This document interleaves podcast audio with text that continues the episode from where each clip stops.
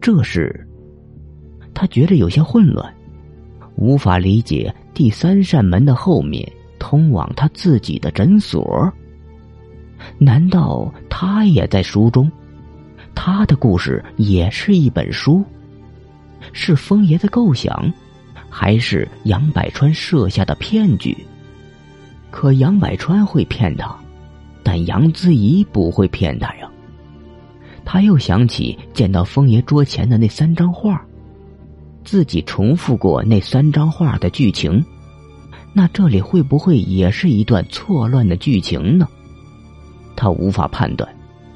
虽然在自己的办公室里，但他反而觉着周围的事物都有些奇怪，但又说不出哪里奇怪。他伸出手掌，决定先返回二楼走廊再说。空空的手掌，方莫闭上眼，又睁开眼，但手掌还是空空的，什么都没有。光点在哪里？心毛在哪里？他重复了几次，还是没有从手掌里召唤出光点明明已经掌握了妖灵，明明已经坚定了信念。连方魔都肯定他已经重新找回了心毛，而他却什么都感觉不到。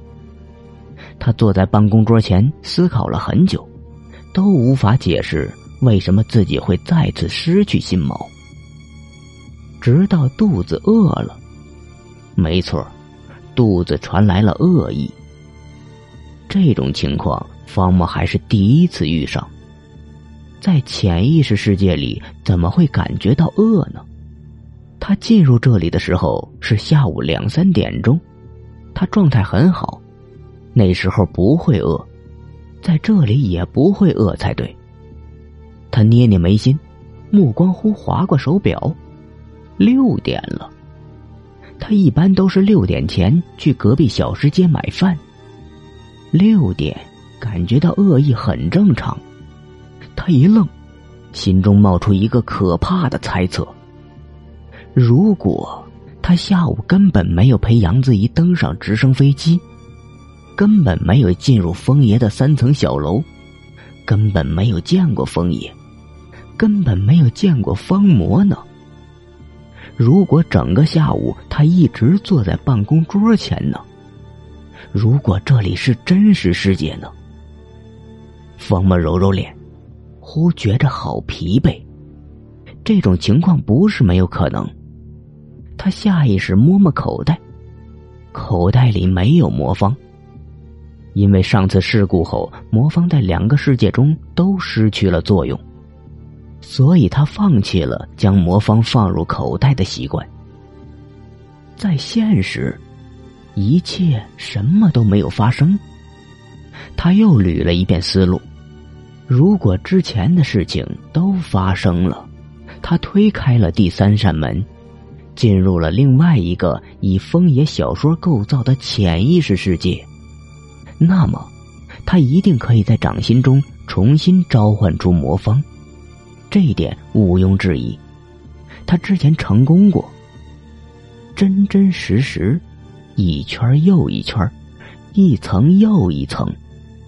方莫觉得自己已经疯了，口好渴，好渴，头一边胀，口一边渴，渴得他双手发抖。他挣扎着冲向内厅，翻出柜子里的小白瓶，没有冲水，直接将紫色高锰酸钾倒在了嘴里。一时间，他倒在了地上，刺激的气味，火辣辣的口腔，快燃烧起来的喉咙。这种状态竟然让方墨觉得很舒服。一个下午，他哪里没有去，只是坐了一下午。多么讽刺的生活，多么讽刺的人生。等等，方墨坐起身，想起一件事情：如果自己一下午什么都没有做，那么杨百川的计划呢？他迅速冲向大厅，翻出手机。没有未接来电。下午是计划原定的时间，如果他没去，杨子怡应该疯狂给他打电话才对。可杨子怡没有，也没有来找过他。来的话一定会叫醒他。他翻出通讯录，想打给杨子怡。究竟是计划有变，还是他错过了什么？